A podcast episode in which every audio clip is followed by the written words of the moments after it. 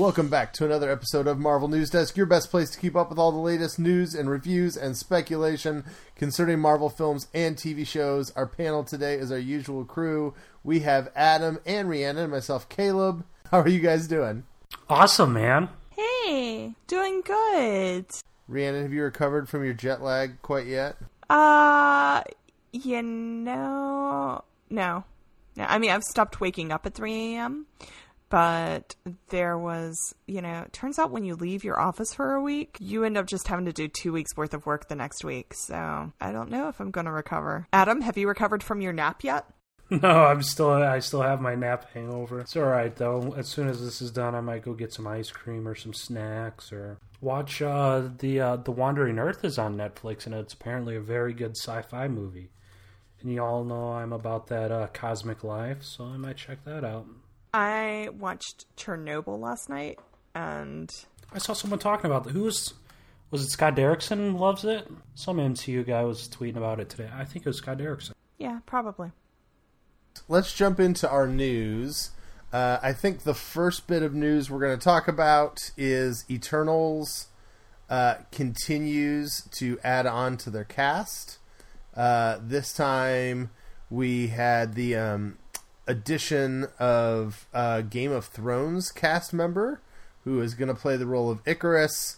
And my computer isn't doing what it's supposed to. Rhiannon, do you know this person? And are you excited about the casting? I don't really know this person, and after, I mean, after Ian Rheon and Finn Jones, um, that would be from Inhumans and Iron Fist. Those were both from Game of Thrones. So, like, how could they go wrong with Game of Thrones casting? That was sort of my first thought.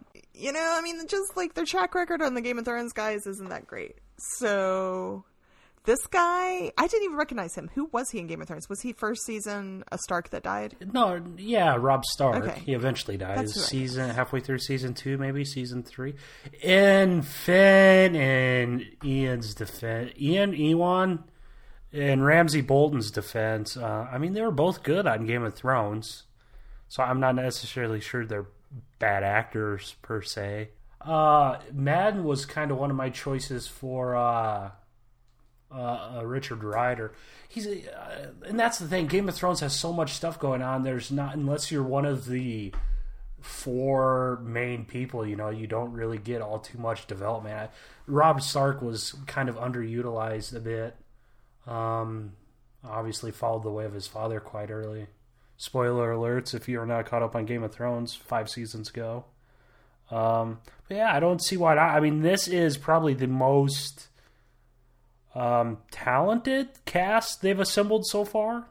I guess. I mean, they have three. I wouldn't say Richard Madden's a household name, but he certainly has a lot of clout. Then, uh, I mean, you look at Captain Marvel. You look at um, some of the people in like Guardians Two and movies of that nature. Um, I mean, the only the only cast I could think that is better was Black Panther. You know, they announced big name after big name after big name. Um, so I mean, I, it's no need to worry quite yet. I guess I would guess. I mean, you put you put Iron Fist, not Iron Fist, but Finn Jones or Maximus the Mad in a movie, and those actors are, are do a 180 turn. Um, so I'm not concerned. I guess. Yeah, I get um I got a kick out of there was a shareholder call today and one of the execs at Disney was talking about the the quarter 2 earnings and she was warning she's like just remember the cast was really expensive so we're not going to make the profit on Endgame that you might think that we would make because of how expensive it was to put the cast together and I was like who brought back the ghost of Ike Perlmutter? I mean, come on, lady. We do not want to hear about your margins because you don't want to put casts in movies, you know? Like, let's keep going with the MCU where we pay to have good people in them instead of, you know, well, if we squeeze this character out, we'll save an extra $2 million. None of that stuff. And so I'm, I'm happy whenever they get somebody that costs some money, so. The uh, the ghost of Ike Perlmutter would be the MCU's first horror movie. I thought he was still alive. He is still alive. okay. He is. It's the spirit then, maybe? he's just a, enough of a ghoulie type person that he might have a ghost before he dies. Like he's just gonna jump straight to the poltergeist stage. So Wow. He's the uh they all look the same guy, right? Uh, I'm guessing so. I Yes. don't know what you're talking about, but Um, it sounds exactly like what he would say. Don yeah. Cheadle and Terrence Howard. There's Oh, actually oh, there's actually a quote of yeah. There's a quote. That wasn't Oh. a paraphrase, so you can look that up on your own time. Uh, our second bit of news isn't really news. Uh, Disney did some uh, talked about their slate of upcoming movies yesterday and released kind of a renewed slate. And the most of the Marvel stuff is not unexpected. Uh, we've got a May and November movie for next year, then uh, February, May, and November the year after 2021, and then 2022 I think is a uh, is a, either February or March, and then a May, and then a July. Um, so all of those were announced ahead of time. I mean, a lot of blogs are making another article about it because it kind of reconfirms that, but there's nothing too new out of it. Uh, we also did see a little more of how they're going to space out the Fox stuff. Uh, we also saw that Indiana Jones 5 is coming. They've talked a little bit about Star Wars and Avatar into the future. I think the biggest news is the non news, which sounds weird, but there was no Deadpool listed in this. Uh, there was no new Marvel dates given to old Fox dates. Um, they did not expand the slate at all. They didn't add anything to 2020, which we thought might happen because maybe Shang Chi would be you know moved up. Are you guys disappointed at all that it's just the same old, or uh, are we going to be okay just with what Marvel's offering thus far? Slates can change, right? All the time. So I, I mean, and that's why I was so confused. I mean, the the news cycle was dominated by this yesterday, but um, just because they announced it now doesn't mean it's not going to change in November. What was the other deal? They're reducing Fox's out. They're cutting Fox's output in half. I think. Did you mention that? No, I I think they said what twelve to five or six. So I mean, obviously that decreases. But that's the thing. Are they counting Deadpool in with the Fox stuff or what? Probably not. So I don't. Yeah, it's nothing to worry about right now. You know, it, it could change in, in six months or, or whatever. I mean, if something happens and they buy uh, the Spider-Man universe or something, you know, obviously there's probably something they would want to put in there in the next couple of years. Um, so yeah, I mean, it's going to change sometime. I don't know. I feel like we've known about this next slate of movies. So much of the early stuff we've known about for a while that it's. Other than the Eternals, it feels like old news. Yeah, I mean, I think Ryan, just to jump on that and uh, let you get back to what you're saying, like when San Diego comes around or D23, do you think you're going to be excited to see officially declared something that we were told in the trades would happen six months ago? Like, do you think that degrades some of the excitement factor? Definitely. I mean, like, if the big announcement at San Diego is we're doing the Eternals and here's our cast and it's all stuff that we already knew, okay. Meh. Sorry I camped out for that. Which makes me wonder what they have up their sleeve. We spent a year speculating on how Endgame would play out, and while we picked a lot of stuff, like, you know, there were still plenty of surprises. I would be shocked if we could predict everything that they're doing, even when it comes to their slate and what they plan to surprise us with. I hope that we don't know everything. I'm just going to leave it at that. Yeah, and it's been weird because Kevin Feige kind of didn't want us to know everything, and so he wouldn't comment on stuff. But all that meant was instead of getting it from him in a hyped environment, you know, we got it from Deadline or Variety on an email article that was shared on Twitter. You know, I just, I think they want to continue to create events that you know show us what movies are coming. I think that makes it exciting. It's another part of the fan experience. You mentioned like the the fan experience. Were you hinting at like a convention, like Marvel Con, MarCon? What you hearing, Adam? Are you hearing any news of Oh, no, I'm not. No, no, I'm not hearing anything at all. But if if there's Star Wars Celebration, there's I don't see how why they wouldn't do a Marvel convention between studios, between TV, between Hulu, between not Netflix, but Disney Plus, comics. You know, it seems like a no brainer eventually, right? Yeah, I mean, I'd be there. I'd do- I'd totally go. I'd be there in a heartbeat. I mean, they do it with Star Wars, but I mean, I, I don't know. They're not going to do a slate dump, are they? I don't think so. I'd really love them to do it. I don't know exactly how they did celebration, but if you did it at a convention center that was like close enough to a amphitheater that like you could have the convention hall but then like the really big panels you could do where like they could sit 15 16,000 people you know like actually use the basketball part of Madison Square Garden for like the major panels so they could like Holy crap. It'd be awesome. I mean, think about it. If you had, if you could get fifteen thousand people into a room to watch, and you didn't even have to fill it. When when they did uh, HasCon here in Providence, the Hasbro convention, the biggest panels they put in the stadium that does the Providence Bruins games. I think it fits ten thousand. I mean, we didn't fill it by any means, but when it gets dark, you don't care. And it just meant that everybody could be in the panel that wanted to be, and you don't have to camp out and all that kind of garbage, you know. They would have to hire a lot of snipers for that. That's true. That's true. The secure that part, yeah.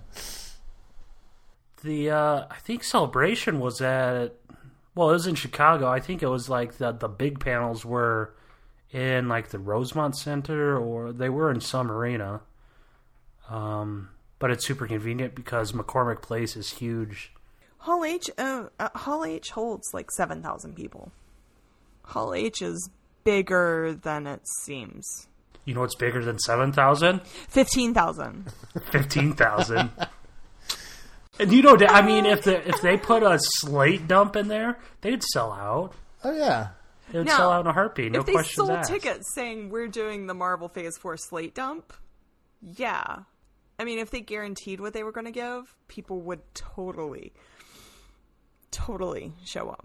Right. Mhm. Now, the third Cool. Spirits of a Vengeance show, on the other hand, probably might not pack the place. No. Yeah.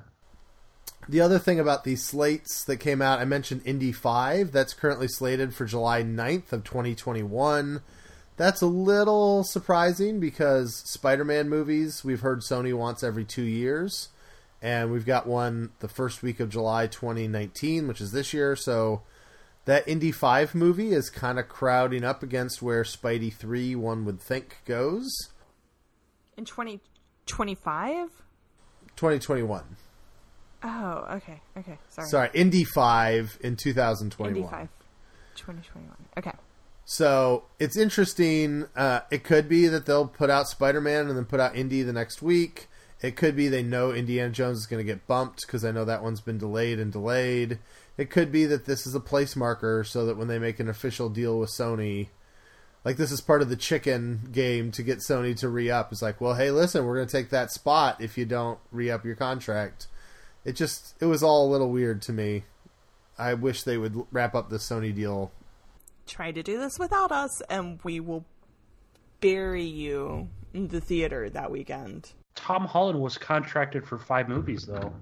My understanding was six. He's just only contracted to do five with Marvel Studios, but he's on record for a third solo movie with Sony. Yeah, but wouldn't they have to do?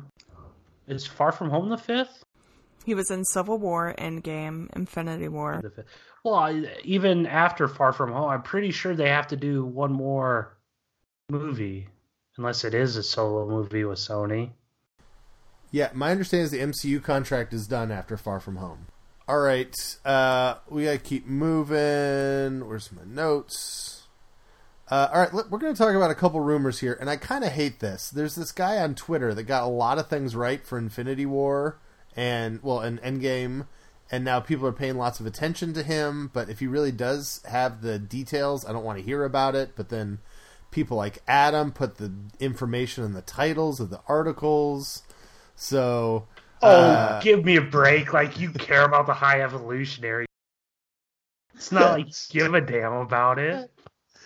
So the rumors we're hearing is Guardians Three will include the High Evolutionary and uh, the female rocket. I forget Lula, Lila, Lilia, Lady Lila.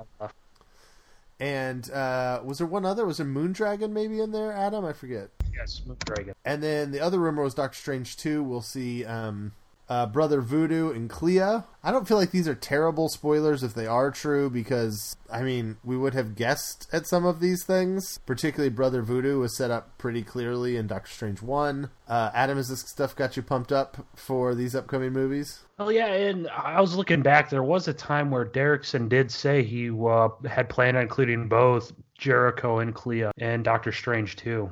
Um, so that's pretty much signed, sealed, and delivered. Um, and I'm excited for all three Guardians. Well, it's it's going to be jam packed. It's going to be the type of thing. Um, who's going to be the big bad? Are they going to have move Ayesha and Adam into the big bad and just kind of have like a subplot?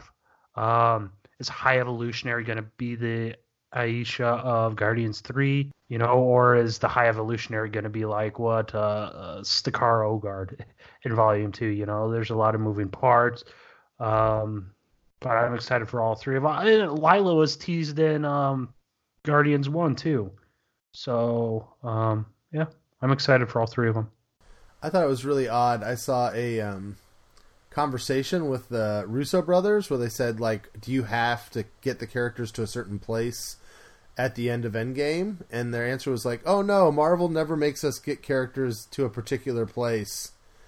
And I thought that's baloney. Like the Guardians 3 script has been written for a long time.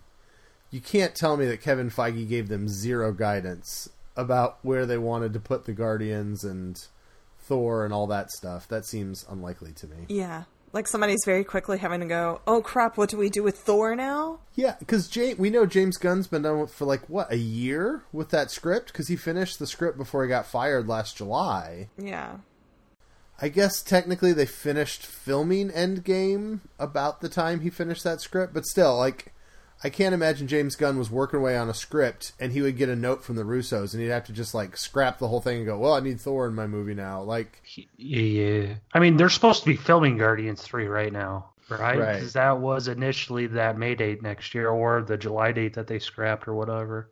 I'm um, sorry. I mean, it was supposed to be in production right now. I'm not sure if you call that politics or a smoke screen or what. Well, and I mean, maybe it was mutual. Maybe Gunn was like, "Hey guys, any chance Thor's surviving this?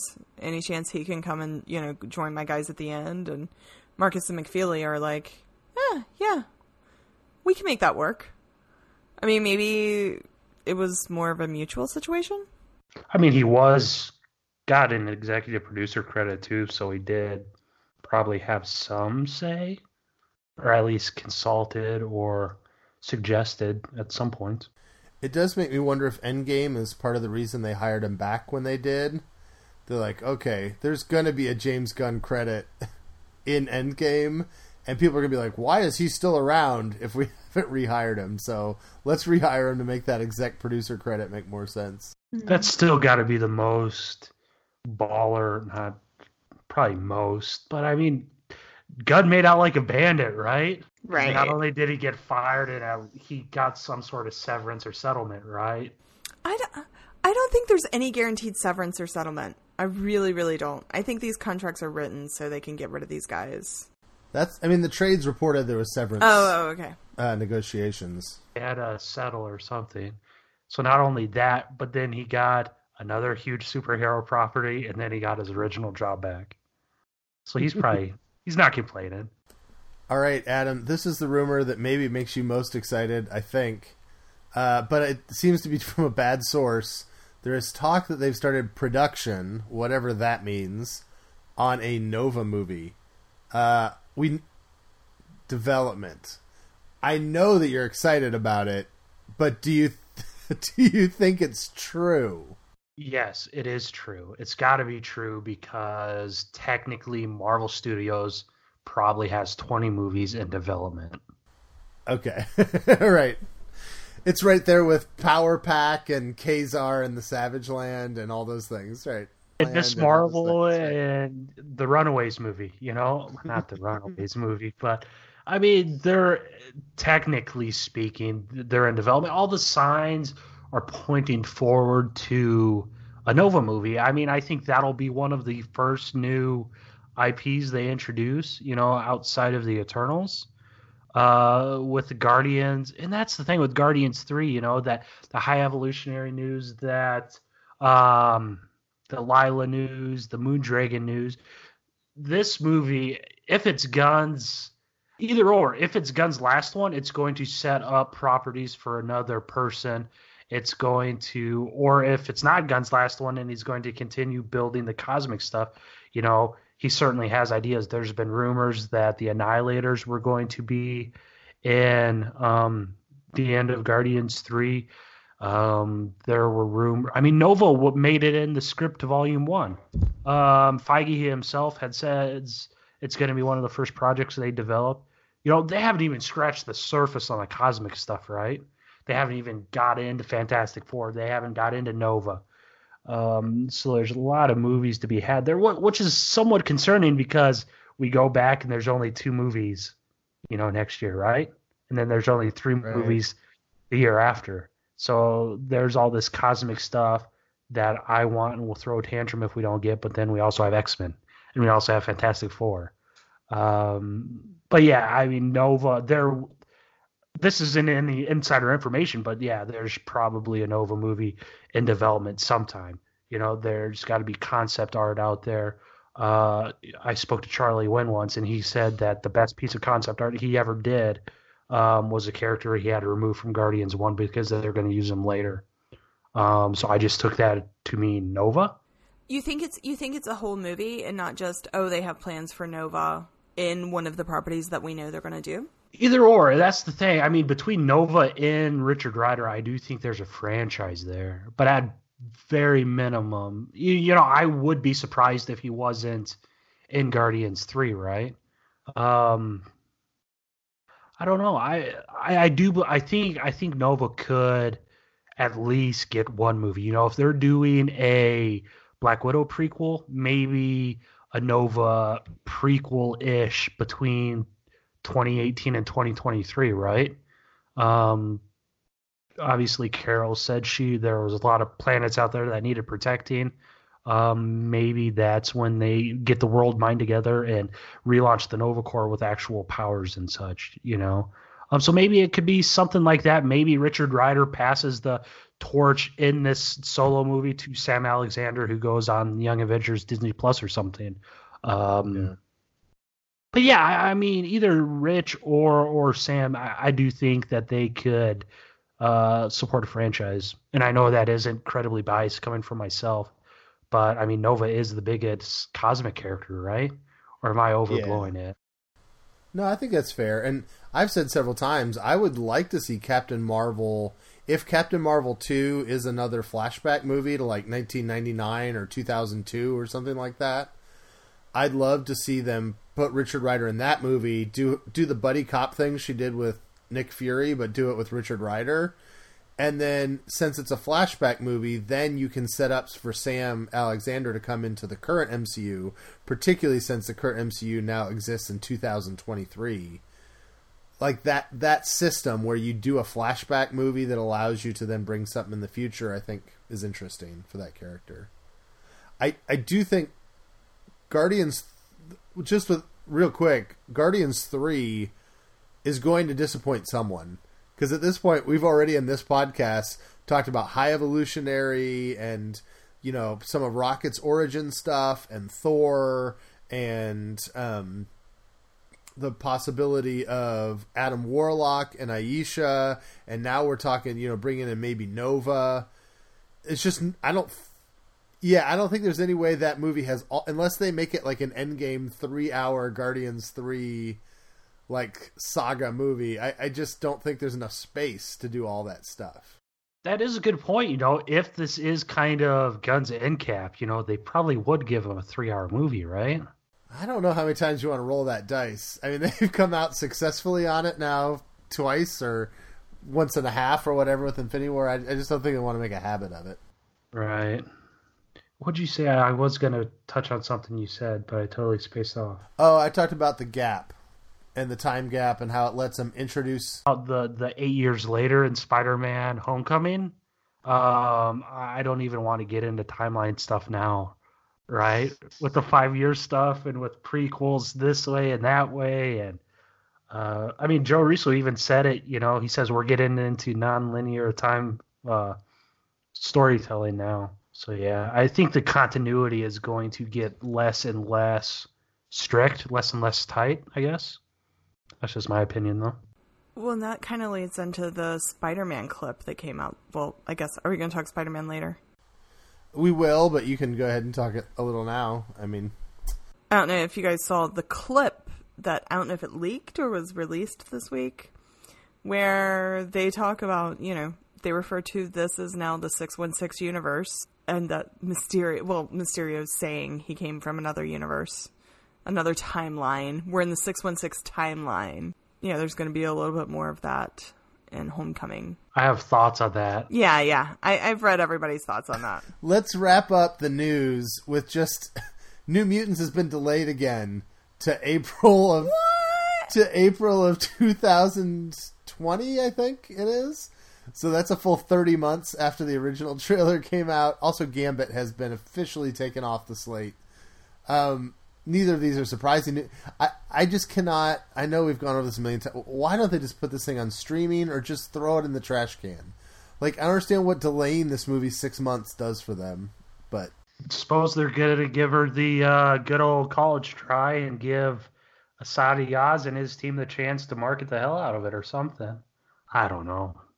Unless they're like recutting the film, or I, it's hard to believe that they would dedicate that many resources to it. But at the same time, you know, it's their movie now. But is it Feige's movie? Is Feige getting to? That's the thing. Is Kinberg still who's who's doing this? Who's getting who's in the chopping room floor right now? It's not like the Russos that you know worked around the clock on it, right? It just seems like it has like cobwebs over it somewhere. It's like stuck on a flash drive. Bob Iger's got a nephew who's at like USC film school or whatever. He's like, "Listen, I'm gonna give you a chance. Uncle Bob's looking out for you." I wouldn't even say USC. I would say probably like Iowa Central Community College. well, apparently, as long as you've got money, you can get into USC. I mean, isn't that what we've learned in the last couple of weeks or whatever? Weeks or whatever. True. Touche. That's a new TV show now. All right, uh, we probably should keep moving. Um, all right, Cloak and Dagger. I feel like I keep giving you guys homework to talk about Cloak and Dagger. I think you caught up some. Um, where are you guys at, and what have you thought about the show thus far? Adam, you said you're starting to get hooked a little bit. I'm all caught up. Yeah, it should have. T- so every third episode is like a a hook, um, and then between's just a fill. And I know exactly why you love this because the the storytelling's so GD convoluted and twisty and turny and multiple things going on. I'm like, this this is why Caleb loves the shit out of this show. It's exactly the reason. And- But that's the thing. I mean, Five, it's almost too messy for its own good, you know. And that's the thing. Binging it helps.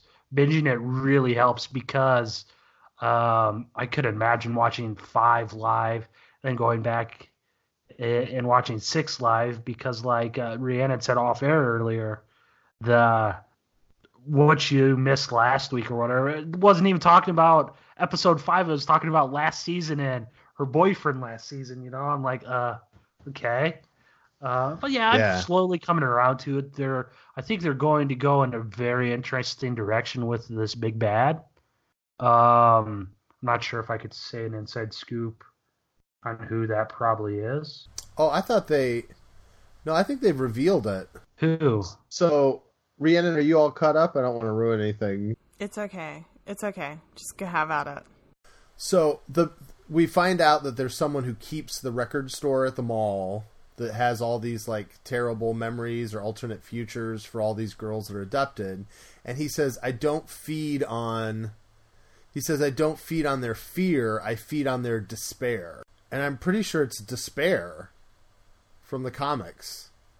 When you look at the visual design of that, and I don't remember that character. He's an old X Men villain, but he's also a Cloak and Dagger villain. It's spelled really weird. It's D apostrophe S P A Y R E or whatever. Um, clearly, his look with the black suit and the white gloves kind of is a very cloak and daggery budget way of doing a demon like despair. But I think that's what it's supposed to be, isn't it, Adam? Well, did they say explicitly in the show, or are you just guesstimating? I mean, let me put it this way. He said despair the same way that Bridget goes, it's going to be mayhem. I mean, you know, like, I think that's what's going on. Do you? Is that not it, or? Oh no, that's exactly it. I mean, his Wikipedia page says despair appears in the second season of Cloak and Dagger as like the first line. Why was I told not to tell anyone? That's horse crap. Here I, mean, am sitting that's- on this gold mine, and they told me not to tell anyone. But it's already on Wikipedia. Yeah. I mean, that's what I brought put together. I went to Twitter because I didn't know who the villain was, and somebody said he feeds on their despair, and somebody else commented like, "Oh, you misspelled despair," and then Pokaski like retweeted them or something. So it wasn't particularly a big secret, I don't think. Jeez Louise. I do love that this show continues to play on these themes of people's hopes and people's fear and how people deal with like mourning and how people deal with trauma and that the idea that this villain feeds on people's sense of hopelessness where Tandy's and Ty's powers are based on people's hopes and fears like I just think it's all really smart we had that um quick allusion to Mr. Jip, which they said would be back, which is another like nightmare and fear based villain. I just love that it's all kind of in the same wheelhouse and kind of fits together, you know? Oh, that mall's inside the Dark Force dimension, right? Yeah. And that's where Despair's at. But he's also manifest in real life. So that's what I think is really cool is he seems to have an immense amount of power. And he seems to have some control or power over the insides of the dimension that's in Ty, which makes me wonder like how much control he could potentially have over Cloak. I, I just think he's very menacing. The way they shot him, I jumped every time he showed up on screen for that one episode. And now I just don't know. Like, he could have a significant power set that would be difficult for them to deal with, I think. What what the hell happened to Mayhem? She's still stuck in there? I think so. I thought Mayhem got out. No, she's still the the bad part. The good Bridget's out, but the bad part is still stuck in there because she accidentally pulled out Connors instead of pulling out Mayhem. Oh, okay. I thought she got Connors and Mayhem. Who has now broken good? What's the opposite of break bad? You can't break good, can you? I, I like the phrase though because he is broken. He's like, "You tortured me inside that nightmare dimension long enough. I give up, man. Just don't don't take me back there. Dying would be better than that." Right. There's also something poetic and awesome about the idea that the insides of an American mall is what hell is like. I just think that's very uh, interesting. Yes. Or what was it on? Uh, I had a laugh. Uh, Legends of Tomorrow. They went to hell in Legends of Tomorrow this week, and it looked like a street in New York City. I'm like, oh, so that's what hell's like, or what? It probably depends on each person. They had blowing newspapers too to make it extra spooky. Mm. Uh, yes. That kind of Rhiannon, those kind of visual effects.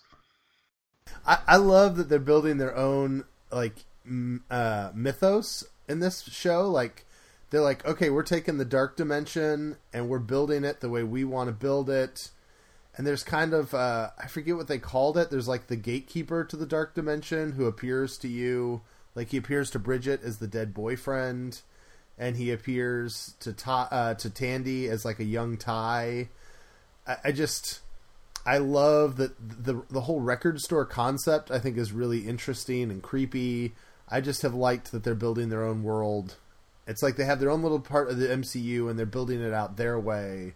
And I kind of love that they're taking the the control of it. You know. And it feels like they could do so many things here. Like I was just saying, this is an actual show where I could see the spot showing up, which is one of those crazier comic characters. He just like creates a little. You guys have no idea who I'm talking about, do you? No, I know the spot. Uh, yeah, the spot. So like he creates a little circle in the ground, and that creates a hole in a dimension that he can go into and pop out of. And I totally feel like we could see him in this series. He's not already in the series, in like one of those little spots that I jumped. I want the spot. That's my. That's going to be on my cloak and dagger wish list. You do bring up a good point. You know, it's they're doing the supernatural stuff while keeping it grounded. You know, it's not Defenders grounded.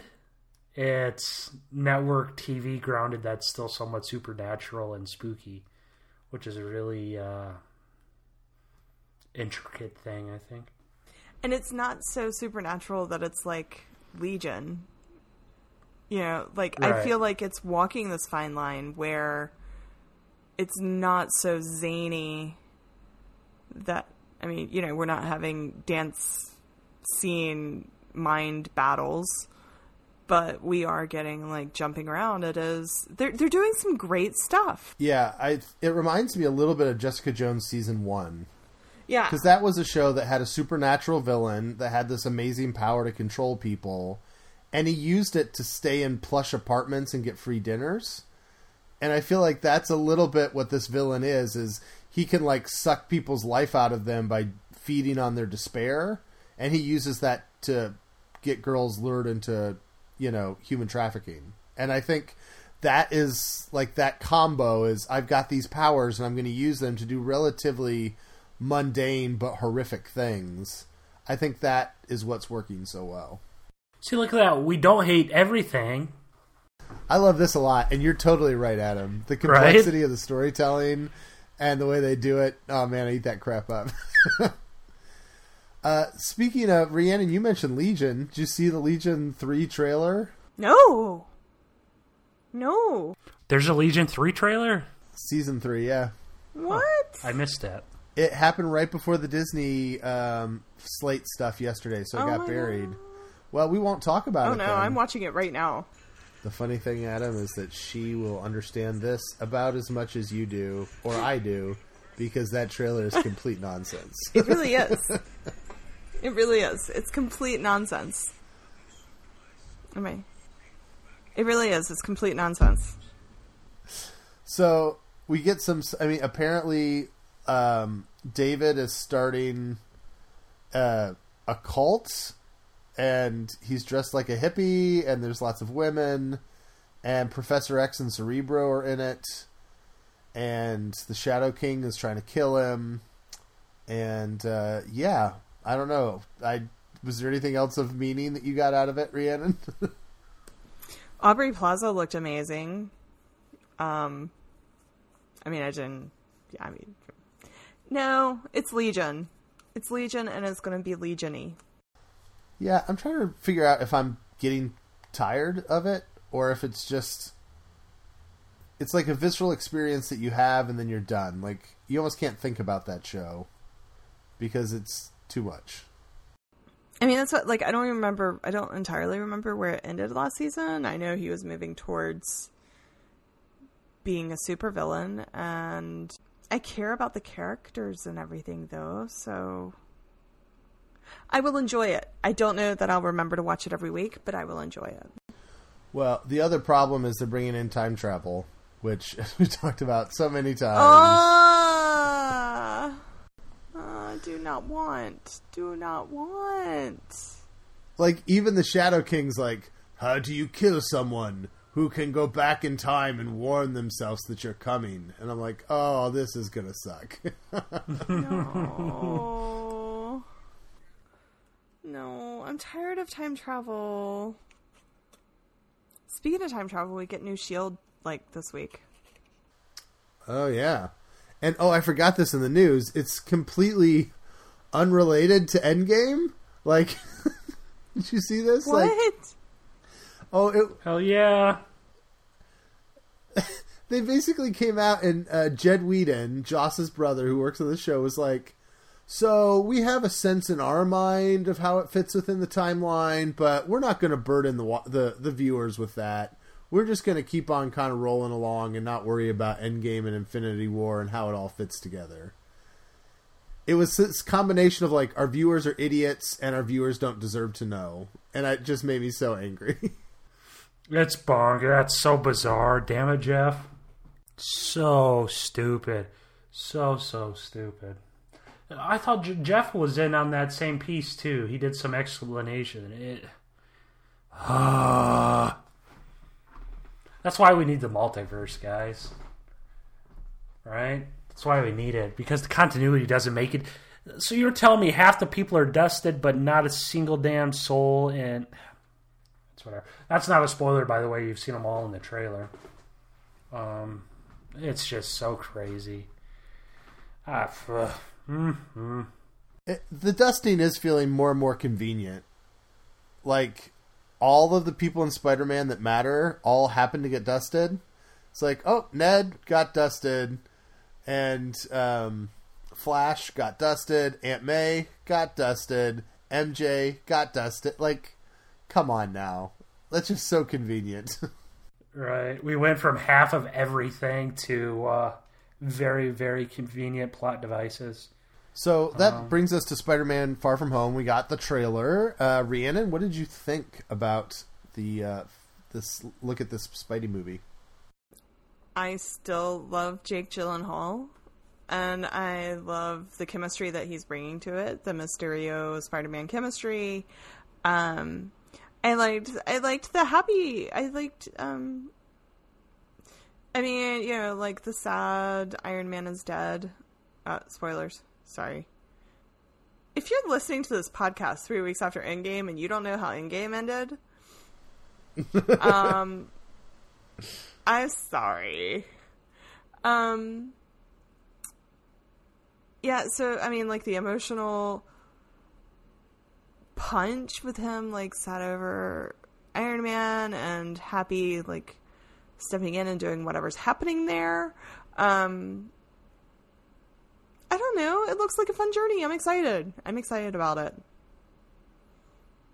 I mean, Tom Holland is awesome, and he's continuing to be awesome. And I love Jake Gyllenhaal.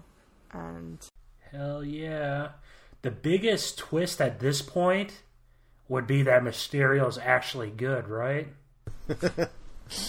right, Because none of us believe. Like, that. are we just assuming? He, I know. Is none of us like all of us think that he's going to not be from another universe than that he's actually a bad guy? But the big ass Vulture Toomes esque dad of Liz twist would be that Mysterio is actually good. that would be that would be a big twist. That he's actually from another dimension, and there's the rip in space and time, and that he's a good guy. and that he actually has magic powers. Like it would be the reverse Trevor Slattery, is what it would be. Exactly. Exactly. And that's the thing. I mean, if this was a Marvel TV thing, it would be the type of thing where I could see Mysterio lying and they not doing with the multiverse. But the multiverse was, you know, the groundwork was laid in Doctor Strange and Ant Man and Ant Man and the Wasp. So I can't see them toying with it so much and it not ending up being real. Right? It doesn't seem very Marvel Studios esque. If it's real, do we I get guess. like a Spider Ham, Spidey Ham? I sure hope so. Imagine like a Who Framed Roger Rabbit, but with Miles Morales and Tom Holland. Ooh, All right, I have a prediction that is totally me making it up. Don't yell at me for spoiling this movie, but it's so ingenious. I kind of think it might. I think it'd be really interesting if they go through all this and Mysterio is totally lying. He's not from another universe, whatever. And then somewhere along the line, Mysterio calls up his boss and he goes, I used the story you gave me, but it didn't work. They figured out who I really am. And the guy on the other other side of the phone goes, "Well, it's my story, so I figured it might work." And then it's like zoom out, Norman Osborn. Norman Osborn is the guy who's from an alternate universe, and he's helping Mysterio, and he's the one that came up with the whole story because he's coming in from an alternate universe. I thought I would get some like wows or oohs or ahs, and you guys are like, "No, not really." I don't, I, I don't know. I mean, I, he's the one that bought Avengers Tower, right? Um, maybe That's where I. I mean, I guess my mind was just thinking that we'd see like a Big O or something on top of the tower or Oscorp or something like that. But sure, maybe alternate universe. I don't think it was. I don't think it was caused from the snap though. I think someone screwed the pooch taking the stones back. well, yeah, because he ended up back in the regular timeline, Right? I mean, or because it wasn't stole only the pooch; from that it was other Peggy timeline. too. But Yeah, screwed the pooch and Peggy. Right. Did we uh did we talk about that? How Joe Russo said that Cap did make an alternate reality and then he reality jumped somehow? Yeah, Yeah. We didn't talk about Did it. I don't think. that? Maybe we did. Oh, so that happened. That's why I'm saying this timeline stuff. It's uh, it's gonna cr- not crumble apart, but there's going to be certain liberties.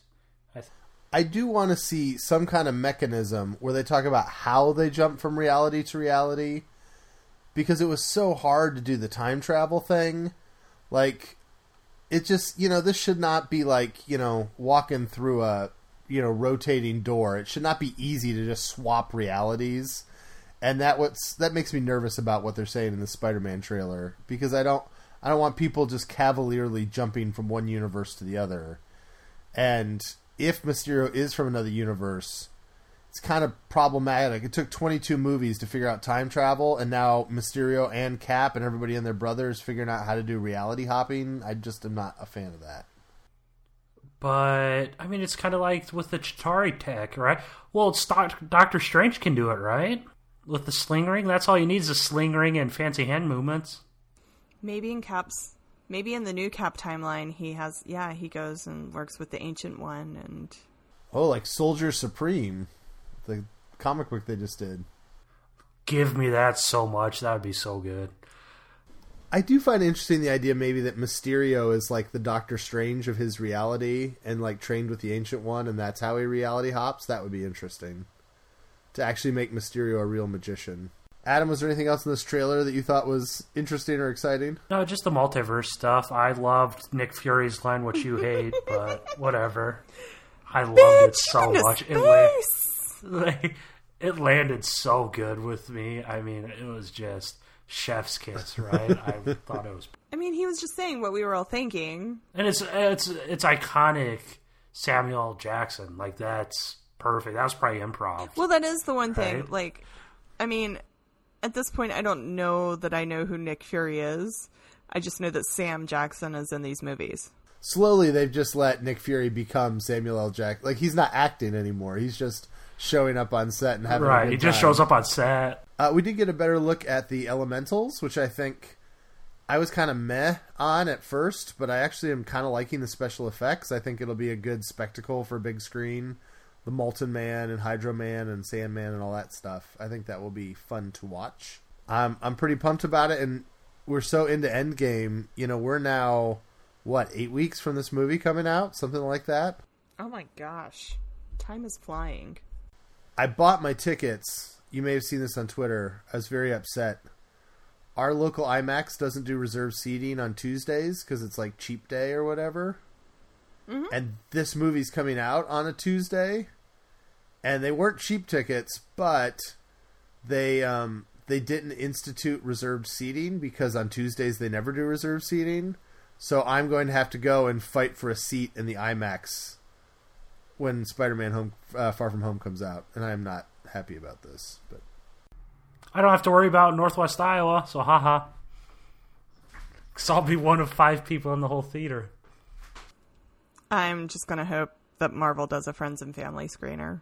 Why on a Tuesday? That just blows my mind. Clearly, it's Fourth of July weekend and stuff, but that's just bizarre. Tuesday? yeah. All right, uh, let me do this real quick. We never talked about our predictions. Do you guys want to know who won our prediction battle? Sure. Not me, because I was Team Cap dying. So coming in dead last was Caleb. I did not do so well. I got 20 of the like what did we do? 35 or 40 of them, something like that. I got 20 right. Coming in second was Adam with 22 and Rhiannon is the champion, 23 correct per, correct predictions. Wow. Way to Were you- go, me. Where you really ended up ahead is you predicted Iron Man's death, and so uh, me and Adam both thought he'd survive. And uh, let's see what else. Were, the other ones that were interesting. There was a couple that I didn't know who was right or wrong. Like we said, will Gamora return in this movie? And I'm like, uh, do we give people points or not? Thankfully, we all said the same thing, so we all got it equally right or equally wrong. I mean, you guys, Charles Murphy didn't tell you two years ago that Iron Man was dying? No, he Did told he you, really that? tell you that? Two years ago, he was like, I know who's dying. And I was like, uh, and he's like, do you want to know? And I was like, sure, because obviously that can't be kept a secret. and he said Iron Man and Black Widow. Really? Yeah. So you won by cheating, is what you're telling us. Well, this was information So you guys had at you're- your disposal. It's not like he's my private source. I thought I told you guys that before. I would say this disqualifies her, right? So I'm the winner. I. It's just like that freaking horse race, man. Also, how how trustworthy? I mean, seriously, how how likely is it that someone like knows accurate spoilers for Endgame? I mean, I really, truly, I really, truly had no faith that it was right. Sorry, Charles. Um, I mean, because like in that time, there were many, many Yeah. rewrites and changes and whatever. So, talking about our main convers, uh, talking about Endgame, and this is kind of our main topic for today. Beyond everything else we've talked about, we wanted to look a little bit ahead to what Endgame sets up for the future movies. This is something we've talked about a lot, um, uh, at different places in the internet. I've got kind of a list of properties, and it's a long enough list. We don't want to spend too long on any of them but uh, just a little conversation about where Endgame leaves us. So, uh, first one, Falcon and the Winter Soldier. We know is coming to Disney Plus. We thought it might be a, a, a show about who gets the shield, and it doesn't seem like that now. Uh, for you guys, how does Endgame set up the Falcon Winter, Winter Soldier show in your mind? I think it's going to be renamed to Captain America. To be frank, um, I don't know. Story wise, I haven't thought about. It. Obviously, Sam's going to have difficulty adjusting to the shield, and Bucky's going to be there to help out. I guess. So the comic run about um, Falcon as Captain America was very political and was sort of about how America still was not ready to accept an African American Captain America. Do you think Disney Plus goes there with their first Marvel show? Like, do you think it's going to have a political edge, or do you think they'll shy away from that stuff? Man, you said that, and the instant you said that, people started review bombing it on Rotten Tomatoes. exactly. Exactly. I hope so. I mean, it's it's. I'm not a huge Cap fan, but that Sam Wilson Cap stuff is some of the best stuff I've I've read. It's just so good. Um, so I'd hope that they would tie into that. Has there been? I mean, have we seen jerks throwing negativity towards that ending? Uh, there's some people that feel like Bucky should have gotten it, but I haven't heard it really explicitly on the racial ra- side. I've heard far more about the A Force shot than uh, Sam Wilson. Yeah, just a little bit. Yeah, they don't like the ladies. Well, I'm guessing the ladies don't like them either, but that's just my personal opinion. I'm sure you're right. Um, as, um, I don't. I mean, I guess my thought is it would be really interesting to see. uh, It's it, you could see the world turning on both Falcon and Cat and Bucky. You know, Bucky is kind of known as this terrorist and this guy that caused these interna- international incidents and all that kind of stuff. And so you've got him working together with this guy who probably has a slightly different take on being Captain America. And I think the whole exploration of what it means to be Cap when it's not popular to be Cap, or when your your form of patriotism isn't what people expect, I think that's an interesting thing to develop. And I think it'll be. Uh, I, I just I don't see how they do that show without going there a little bit. So I also wonder if, in the timeline that Cap came from, you know, that he spent his time in, if maybe Bucky got his shot to be Captain America, or something like that. There is a theory when he uses the line um, when he's Falcon says something like um, this doesn't uh, this isn't mine or it doesn't feel right or it doesn't feel like it fits. Captain America says something along the lines that some people have taken to say that Falcon was Captain America in, in his alternate universe. And so the shield was literally made for Falcon. Interesting. I like it. No, there was a note from one of the Russos that said the main reason Bucky didn't get it was because he always has that chance of uh, getting corrupted again. Like there's always that that little bit still in him. So Uh, just as a side note, does anyone else feel like old man Captain America looks just like Joe Biden? I can see it. When I saw the makeup, I was like, "Whoa, he looks like Uncle Joe." That's kind of weird. um, I mean, do you guys think that we might get an Evans cameo or two? I mean, I think it's t- totally within the realm of possibility, especially if he's directing some of the episodes as previously speculated. I don't see any reason why you wouldn't do it. If you get it's a two or three day job and they throw him five hundred grand or whatever just to show up a couple days and get an old man makeup, absolutely. I'll do it for five hundred grand. I do it for five hundred if it means I get to hang Hit out with up. them. Yeah, no kid. Right. All right, we got to keep moving. WandaVision. Um, it's really not set up much by this movie. Um, I mean, is our assumption at this point that Wanda is going to do something to try to resurrect Vision? Because he, he hasn't been dead that long for her. She snaps. So he hasn't been gone for five years for her. He's been gone since she woke up from the snap. Um, is, is this where we think we're going? Where she's going to try to resurrect him somehow? Or any thoughts on where that show's headed? I hope it's not uh rom com set in uh where were they? Stockholm or something? Edinburgh. Edinburgh. Um I don't know, but then again it's the whole non-linear storytelling stuff, so it could be between Civil War and Infinity War for all we know. But I really hope it is the Frankenstein aspect of it all, her trying to bring him back. Yeah, I, I I'm going for that with the her trying to bring him back. I mean, do you think at this point there'll just be this giant fight of, "Ooh, we have a way to go back in time," and like somebody at this point has to, they have to come up with a reason for everybody to not be going back in time for whatever reason, right? They have to like establish something so that from here to the th- there's no stakes in anything in the future if you can go back in time and grab a stone or go back in time and grab a piece of equipment from another timeline or something. Is there? Do they have to figure out a way to shut that off? I think the biggest argument is the Doctor Strange argument that whenever you go back, you screw with something. And it was kind of suggested in Endgame, even if you mess up, you don't mess up your timeline, you'll cause suffering for millions or billions of people in a different timeline. And so you just don't go back and mess around with stuff unless it's really big and important. I think that's kind of the way they'll go to. Is there's always a cost to it, and the bill comes due, so you don't do it unless you really have to. But do you really tell Wanda no if Wanda wants to go back to another timeline and fix Vision? How do you tell her no? How do you stop her? She's pretty powerful. Well, the bigger problem she has is it would be hard for her to go back to a point where Vision's in love with her because he, you know, they kind of like they kind of agree to stay together right about the time Infinity War kicks off. And so there's not a whole lot of versions of Vision and Time that's in a committed relationship with her that she could pull.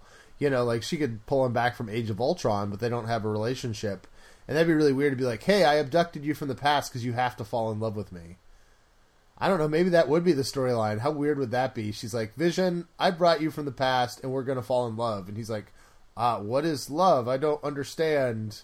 And she forces him to live with him in a suburban house. That would be kind of creepy. All right, Loki. Do we think um, do we think Loki is the space stone Loki from the alternate time zone that's just jumping around? I mean, that seems like a really great place for that to launch off of Endgame.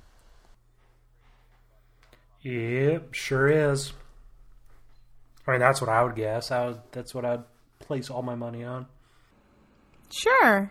Yeah. I think the only thing is, does that beg the question why Thor would not be chasing after him across the universe, or maybe he does? I don't. I mean, Chris Hemsworth does he show up in a Loki show? Is there is there potential that Old Man Cap was actually just Loki? Ooh, that's a great conspiracy theory. I love that. All right, Hawkeye. Um, we've heard that Hawkeye is him passing on the mantle to to Kate. Uh, it seems to me that this is just really logical, like the flow. He's gotten his family back, and he needs to get out of the game, and so he's just training his replacement, right? What? Uh, and that's the thing. I, maybe I'm just too stubborn, or so. I don't know. But it's hard for me to believe that they'd introduce Kate Bishop in, in the series, then give Kate Bishop a movie that takes place after those events, right? Um, I don't know. Maybe they do. That'd be super super cool. It's the TV movie thing we've always wanted. Um, but yeah, I mean Kate Bishop, and that's the thing: is Kate Bishop considered a young Avenger? Is she going to be a champion? Um, how are we going to do it? Is it actually Kate Bishop or is it his daughter? Um, that type of stuff. I mean, I think we're all wanting chomping at the bit for Kate Bishop, right? Yes, yes. Um, I mean, do we think if they do Young Avengers, it'll be movies, or, or are they just going to keep all that on Disney Plus? That's a good question. I think it depends on um, kind of what they want to do with the budget of it and where they see it going into the future.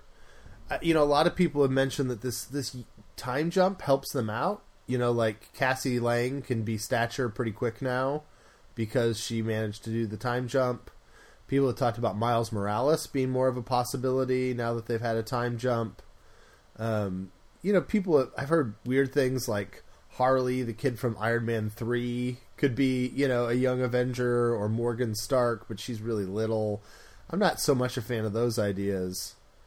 Um, I do like the idea that during that five year snap period, that there was all these young people all over the world that tried to become superheroes, and now they have this chance to be kind of trained by the heroes that have come back. I think that's kind of an interesting story or an interesting idea. Uh, it almost I almost could see it like a Avengers Academy or the stuff that they did out of Civil War, where there was all these like young teen groups that are getting trained. Uh, and they also said that they want to add more LGBTQ characters. Obviously, Wiccan and Hulking, Hulkling would be obvious options to come in there as well. So you bring up Morgan Stark, and how brilliant would be uh, like MCU baby geniuses? Would that not be the best thing ever? toddlers, but like suiting up as Iron Man. That'd be so cool. Um, let's see. Next one on my list, uh, Black Widow. I think we've talked about some. Are we thinking Black Widow's definitely a flashback? I mean, they have to keep they have to keep her dead, right? Oh, we cannot be. have a resurrection of Black Widow. Yeah. Yeah. Yeah.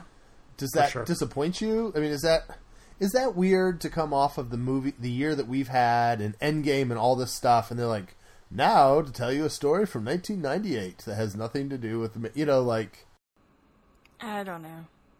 No, I mean it's ju- it's just got I don't know. Yeah, I mean it's that's I think I said last week. You know, I think that's kind of seemed like she hasn't had a super super super big arc till now. You know, and it just seems like they're getting fans excited for uh for the movie. And it, I mean, yeah, it's got to be a prequel. I don't know.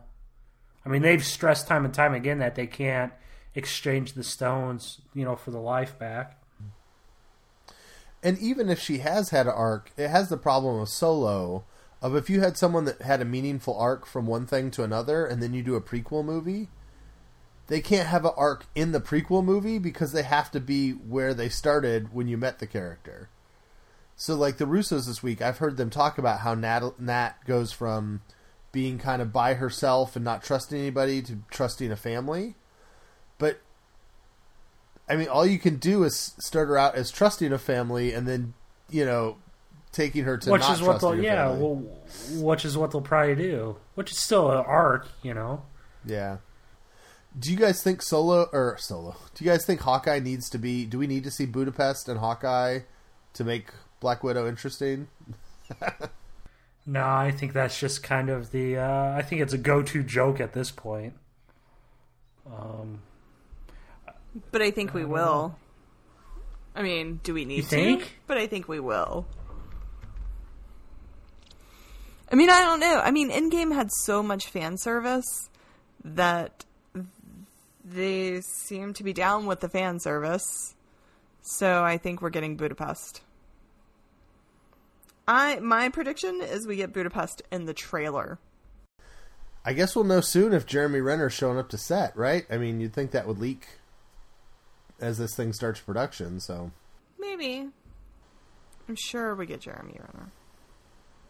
Because isn't that the story? Wasn't he sent to? I mean, that's how she got recruited to Shield. Right. And surely this movie will take her to Shield, right?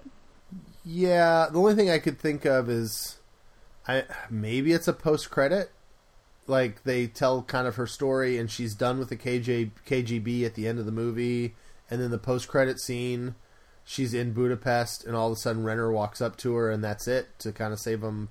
All right, Eternals. Do you guys feel like we have any setup for Eternals in Endgame, or I feel like that movie is really wide open and could be very standalone from the MCU thus far. And that's the thing. I mean, there's the the comic stuff, but is it going to be like an ancient Egyptian type thing? And I know you've said that it's not cosmic, but it is cosmic kind of. I mean, Celestials are 100% comic cosmic, right? They they could do whatever the hell they want with Eternals. The talent they're hiring screams franchise. You know, they're not they're certainly not hiring these people just for one a one shot, right? Um, yeah, I don't know. I mean, I have no idea where this movie's going to go. You know, we've they've said what the they've teased the relationship between Ikaris and Sersi, right? Um, besides look and feel, is it going to be like an ancient Egyptian type kind of thing? Is it going to be an Indiana Jones type of thing with the main? Um, what's the blonde's name in the comics? Margot. Yeah, is it going to be that, and then she stumbles on something? Um, I have no idea. I I think it's possible. You know, if Endgame's the end of a chapter, the Eternals is really where Phase Four kicks off, and they're going to be like, "Let's take you back to the beginning of time." They've hinted at this.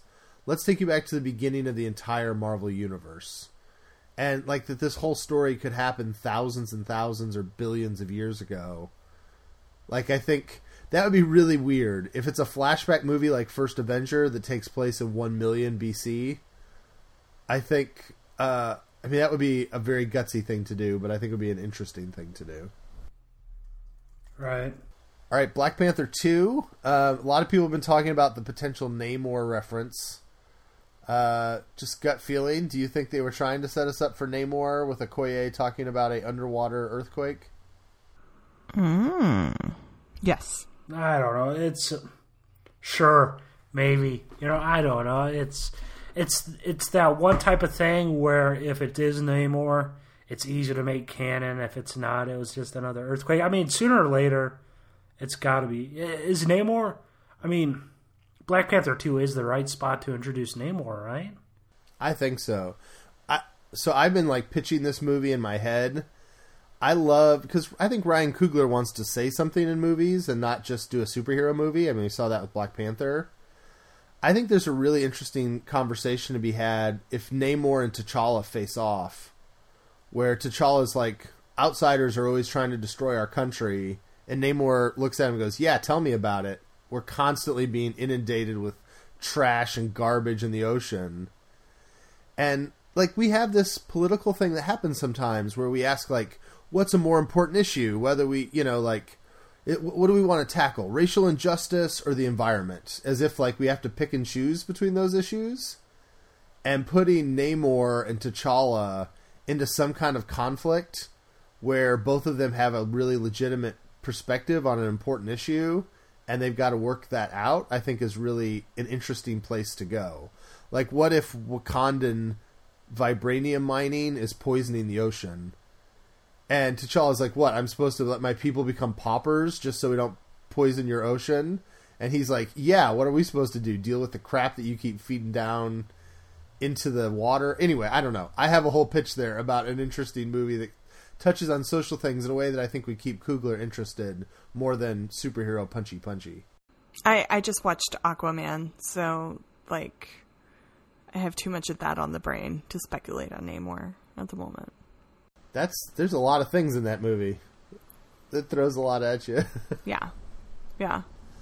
Do you, do you feel like for you, Rhiannon, the fact that Aquaman has hit recently would make Namor somebody they need to put off a little bit? Well, and I uh, um so watching Aquaman, th- there was a solid storyline in there of I mean, one of the five minute storylines in there was them throwing the trash back on the land like the ocean throwing all of the garbage back onto the land. And I think that I think that angle it would have to be very to have another sea dwelling hero that's from Atlantis and be about garbage in the ocean, I think it's really close. Um, but I think Marvel can do it. Marvel can kind of come up with a fresh angle. They can do what they, you know, they can make people completely forget about. Oh, sorry. They can make people completely forget about Aquaman. Uh, let's uh, try to speed us up here. Doctor Strange 2, I think a lot of it's going to revolve around not having a time stone, right? Like, what does the Eye of Agamotto do without the time stone? And how do they protect against other things when they no longer have an Infinity Stone? Does that seem where you guys are tracking? Right, for sure. I think there's all kinds of other directions they can go with it too. But I think that'll be an element of it. Um, I have Shang Chi on our list. I don't think. I mean, do you? Endgame doesn't really set up Shang Chi at all. I don't think. No, No. not at Ronin all. didn't. Nothing from Ronin sets up Shang-Chi. Oh, that's interesting. Because, I mean, there was Yakuza or similar. I, I do wonder if they're going to put any of these movies in this 2018 to 2023 five year gap. Like, is that just going to remain a black hole of the Marvel universe, or are they going to actually, like, if they did a Shang Chi movie that took place in the middle of the snap years, so that he could then join the post, you know, the post Endgame Avengers? I think that's interesting to like give them the on ramp of dealing with the chaos of the snap as the setting of a of an origin movie, which is something I haven't thought about. Right. Uh, Captain Marvel 2, I feel like they're keeping her in space a lot more than I was expecting. Could it be an A Force? Could it be like a backdoor A Force? That would be cool with me. Could she be a New Asgard hanging out with Valkyrie? And by hanging out with, I mean they're completely Grabbing coffee. yeah. Drinking coffee. This is this is what everybody wants, right? Isn't this the uh, the big uh, the big Twitter desire is for Tessa and Brie to end up I think together in the movies? Yeah. I think they will also want them to end up together in real life too. So why not on screen? Huh. Yeah.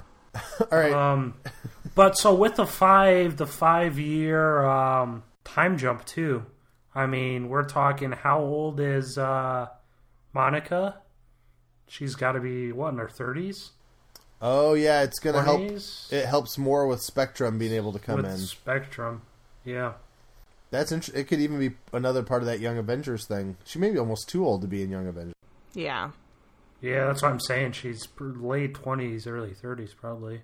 Yeah, it, and it just, I more and more I think Captain Marvel two will be some kind of flashback, because now like we've seen Carol in 1995, and we don't see her again until 23 years later at the snap, and then we barely see her at all for another five years. There's just so many big open spaces that they could do a movie for her. So, uh, Ant Man three. Do you think it's coming? Do you still have places that you're interested in? Sure. Yeah. Okay. As long as it's not Ant Man and the Wasp, hell yeah, give me it. I mean, what else? I don't. I feel like Ant Man. Maybe we could feel like he had done enough. Like his role in Endgame was enough to finish out his arc, and we don't need any more Ant Man. I know people are going to hate that, but I mean, he can show up in all the other movies for comedic relief. Just bring him in for Yeah. some jokes. Tacos. Well, and he can be the new Hulk when they need a heavy hitter. They can bring him in to giant man up and you know Yeah. smash stuff. I don't need. Everybody doesn't need a standalone. Uh, I'm going to kind of skip through Adam, unless you had something specific. I mean, we talked about Guardians three, I think, a lot earlier this episode. Yeah. Uh, let's just finish Right. off with X Men and Fantastic Four. I think we kind of hoped that we would see some hints to it in Endgame, and we got zero. Marvel was very disciplined about not taking the bait there and just letting it rest and not going to that new place as they finished out Endgame. Do you think you know people have been trying to look at hidden ways that X Men or Fantastic Four might be coming in? Do you see anything in this movie that suggests where they're going, or is this still totally up in the air? Totally up in the air. I have no idea how they'll eventually introduce them. It was. In- have you seen these theories online that like the snap unleashed radiation that would create mutants or all that kind of stuff? There, yeah, there's so many theories out there. The the obviously Infinity Stone ones are a popular one. Then of course with the introduction of the multiverse, there's a really easy way to shoehorn them in and say, oh well, they've just always existed on Earth one, two, three. Um, yeah, there's all sorts of. Go to reddit.com slash r slash fan theories. Plenty of reading material. I thought it was really funny. One of the things that I saw was the idea that um, the the twins, Quicksilver and Scarlet Witch, had like this DNA thing that was like exposed to the Mind Stone and gave them powers, and that maybe the destruction of the Mind Stones would like um, spread that to other people that had that same DNA thing. And I told my wife about it. She goes, "Oh, so they're going to steal the Terrigen mists from, or the Terrigen cloud from the Inhumans?" I was like, "Good job, dear. Way to stand up for the Inhumans. I've you, you know me so well." Very nice.